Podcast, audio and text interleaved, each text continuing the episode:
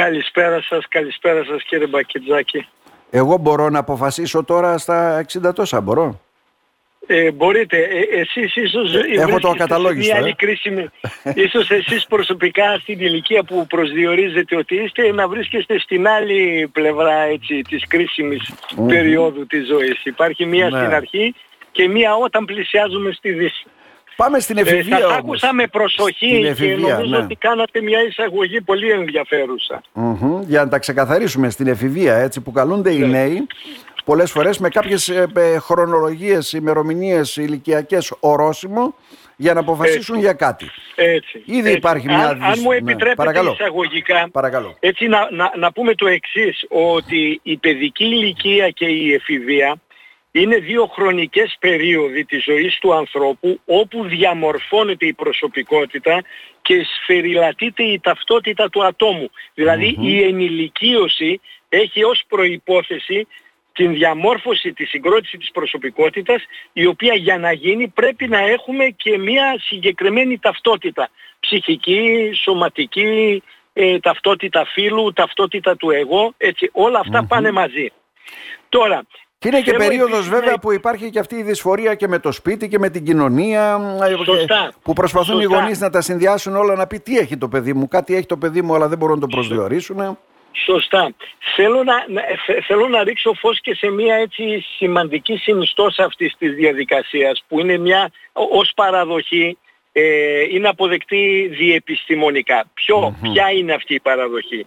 Ότι η διαμόρφωση της προσωπικότητας δεν είναι μόνο βιολογικό, δεν είναι μόνο ψυχολογικό φαινόμενο, είναι ένα ψυχοκοινωνικό φαινόμενο. Δηλαδή οι κοινωνικές σταθερές αξίες επιδρούν στην εκάστοτε περίοδο της εφηβείας και συνδράμουν στη διαμόρφωση της προσωπικότητας.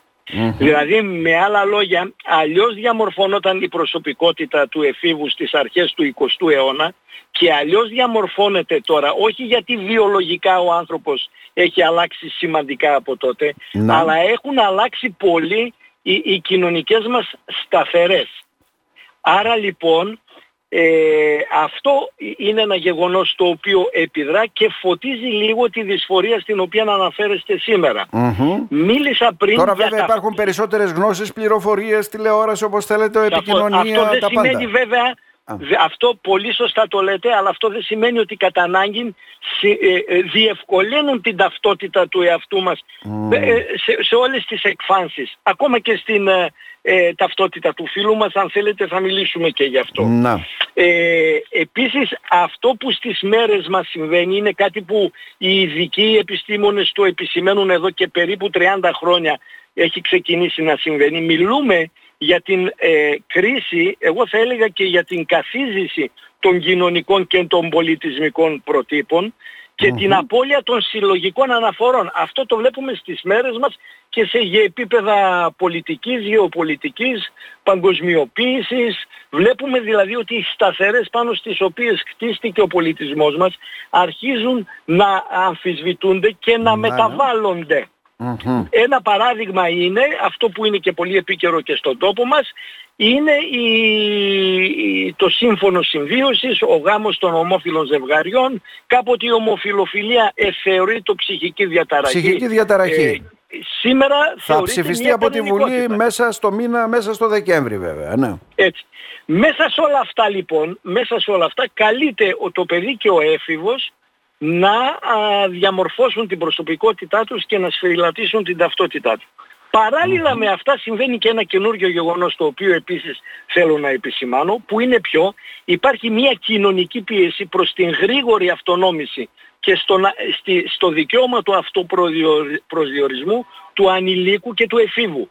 Δηλαδή η κοινωνία ζητά από τα παιδιά να μεγαλώνουν πιο γρήγορα στην πράξη.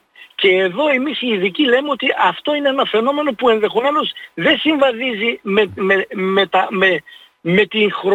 με το τέμπο το χρονικό της ψυχοσυναισθηματικής ορίμανσης. Και εδώ ερχόμαστε σε αυτό που λέγατε πριν. Άρα δεν έρχονται παράλληλα. Ο νόμος λέει ότι ένα 15χρονο παιδί έχει το δικαίωμα να αλλάξει το φίλο του, ναι. Έτσι, αυτό το φίλο το οποίο είναι χαρακτηρισμένο στην γέννησή του, στην ταυτότητά του, και να το πάει εκεί που αυτό θέλει. Και εμείς λέμε, είναι δυνατόν ένα παιδί στα 15 του να μπορεί να αυτοπροσδιορίσει το φίλο του. Μπορεί να έχει και μια λανθασμένη αποτύπωση της δικής του ψυχοσύνθεσης. Καταλαβαίνετε τι εννοώ. Ακριβώς. Κοιτάξτε, βεβαίως. Ναι. Αυτά είναι τεκμηριωμένα. Η επιστημονική κοινότητα δεν είναι ενάντια σε αυτή τη διαδικασία. Απλά επισημαίνει τους κινδύνους και μάλιστα έχει ενδιαφέρον, εξ όσων γνωρίζω, ο νομοθέτης δεν συμβουλεύτηκε την αρμόδια παιδοψυχιατρική εταιρεία. Το 17 νομίζω είναι ο νόμος αυτός που βρέθηκε στην Ελλάδα. Ναι, ναι. Έτσι.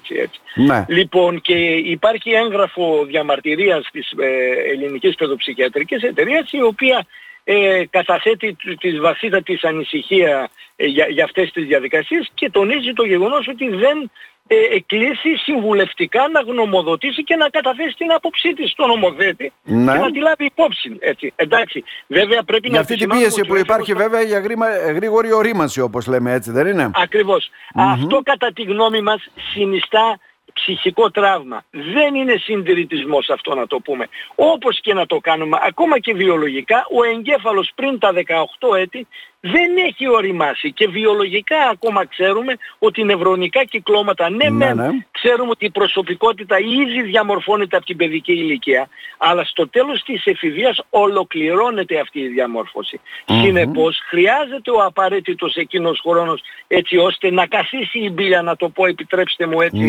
λαϊκά, έτσι ώστε ο καθένας να είναι συμφιλιωμένος με τον εαυτό. Γιατί πολλές φορές μπορεί ένας να πάρει κάποια απόφαση, αντιδρώντας ή κοντράροντας τους γονείς του. Ναι. Και ήδη γνωρίζουμε, υπάρχουν περιστατικά στο εξωτερικό. Έχω ένα υπόψη μου και θα σας το αναφέρω, που μου έχει κάνει πολύ εντύπωση. Στην Αμερική ήταν χρόνια πριν αυτή η διαδικασία, είχε μπει σε νομική δυνατότητα αυτοπροσδιορισμού του φύλου, και υπήρχε η περίπτωση ενός εφήβου ο οποίος άλλαξε το φύλο του, και μετά από περίπου 10 χρόνια επανήλθε λέγοντας ότι εγώ έκανα λάθος, δεν νιώθω καλά με αυτή την απόφαση. Έκανε και ανατομική αλλαγή του φύλου του και έκανε αγωγή εις βάρος του ψυχιάτρου, ο οποίος είχε γνωμοδοτήσει εκείνο τον καιρό ότι ναι, όντως ο έφηβος αυτός πάσχει από δυσφορία φύλου και ότι εγκρίνω ψυχιατρικά την δυνατότητα ανατομικής αλλαγής. Για να δείξουμε πόσο ευαίσθητο δηλαδή είναι αυτό το γεγονός και πόσο πρέπει να είμαστε προσεκτικοί πριν αποφανθούμε ότι όντως συντρέχουν οι λόγοι για κάτι τέτοιο. Μα γιατί υπάρχει τέτοια πίεση, κύριε Γκάρο Εσαγιάν, ουσιαστικά για την ταυτότητα του φύλου? Γιατί λέμε, κάποιον ψηφίζει στα 18, ενηλικιώνεται στα 18 για να παντρευτεί, έτσι δεν είναι? Και αυτό είναι μια πολύ σημαντική απόφαση, έτσι, για τον καθένα. Επιτρέψτε μου να πω ότι δεν είναι ένα βιολογικό, ένα ψυχολογικό γεγονός. Είναι ένα κοινωνικό φαινόμενο. Είναι οι συγκυρίες της εποχής που το επιτάσσουν και το επιβάλλουν. Και το γίνεται κανονικότητα αυτό. Η γνώμη μου είναι ότι αυτή η πίεση είναι σε δυσαρμονία με το χρονικό τέμπο της ψυχοσυναισθηματικής ανάπτυξης του ανθρώπου. Θα σας δώσω ένα άλλο παράδειγμα. Βιολογικά ένα παιδί, ένας έφηβος και μία έφηβη των 14-15 ετών μπορεί να τεκνοποιήσουν, να γίνουν γονείς βιολογικά. Είναι όμως δυνατόν αυτοί οι άνθρωποι έχουν την ψυχοσυναισθηματική οριμότητα να υποστηρίξουν το ρόλο της γονεϊκότητας? Μπορεί βιολογικά να είναι μπαμπάς και μαμά. Όμως έτσι. Το ζούμε στην εποχή μας τώρα, μην πάρουμε. Έχουμε 13 χρονών και 12 μαμάδες και μπαμπάδες από μια συγκεκριμένη γειτονιά μας. Και το αποδεχόμαστε ενώ είναι παράλογο, Έτσι. Και αν κάνουμε ένα βήμα παραπέρα και φωτίσουμε λιγάκι, φέρουμε στο προσκήνιο τον ψυχισμό αυτών των παιδιών που από πολύ νωρίς βρίσκονται σε δυσφορία με το φύλο τους, και στο πλαίσιο του δικαιωματισμού, ο οποίος είναι μια καινούρια αξία, έτσι. Ο ατομικισμός, η αυτοαναφορά και ο δικαιωματισμός του εγώ είναι οι σύγχρονες κοινωνικές μας αξίες, έτσι, που συμβαδίζουν βέβαια, ξέρετε, και με την καταναλωτική ροπή.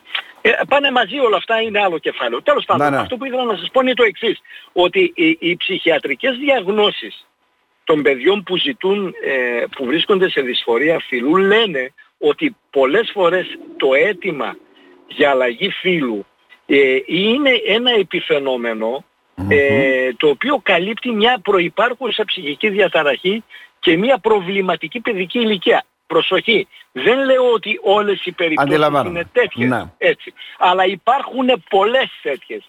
Και στο ιστορικό, το ψυχολογικό και το ψυχιατρικό αυτών των παιδιών ανεβρίσκουμε ψυχοσεξουαλικές κακοποιήσεις στην παιδική ηλικία, εγκατάλειψη, σοβαρές ψυχικές διαταραχές, χρήση ουσιών στους γονείς.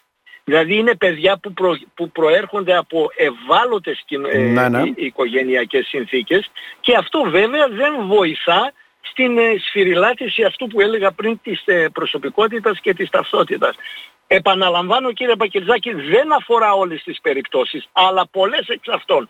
Σε βαθμό που οι στατιστικολόγοι λένε ότι αν εξαιρέσουμε τις περιπτώσεις των παιδιών που ζητούν αλλαγή φύλου και εμπίπτουν σε άλλες ψυχιατρικές διαγνώσεις ή τα καθαρά αιτήματα αλλαγής φύλου στη σύγχρονη εποχή δεν είναι περισσότερα από αυτά που συνέβαιναν πριν 50 χρόνια ή ακόμα και στις αρχές του 20ου αιώνα, γιατί και τότε υπήρχαν τα παιδιά που ήταν σε δυσφορία φύλου, σε δυσαρμονία.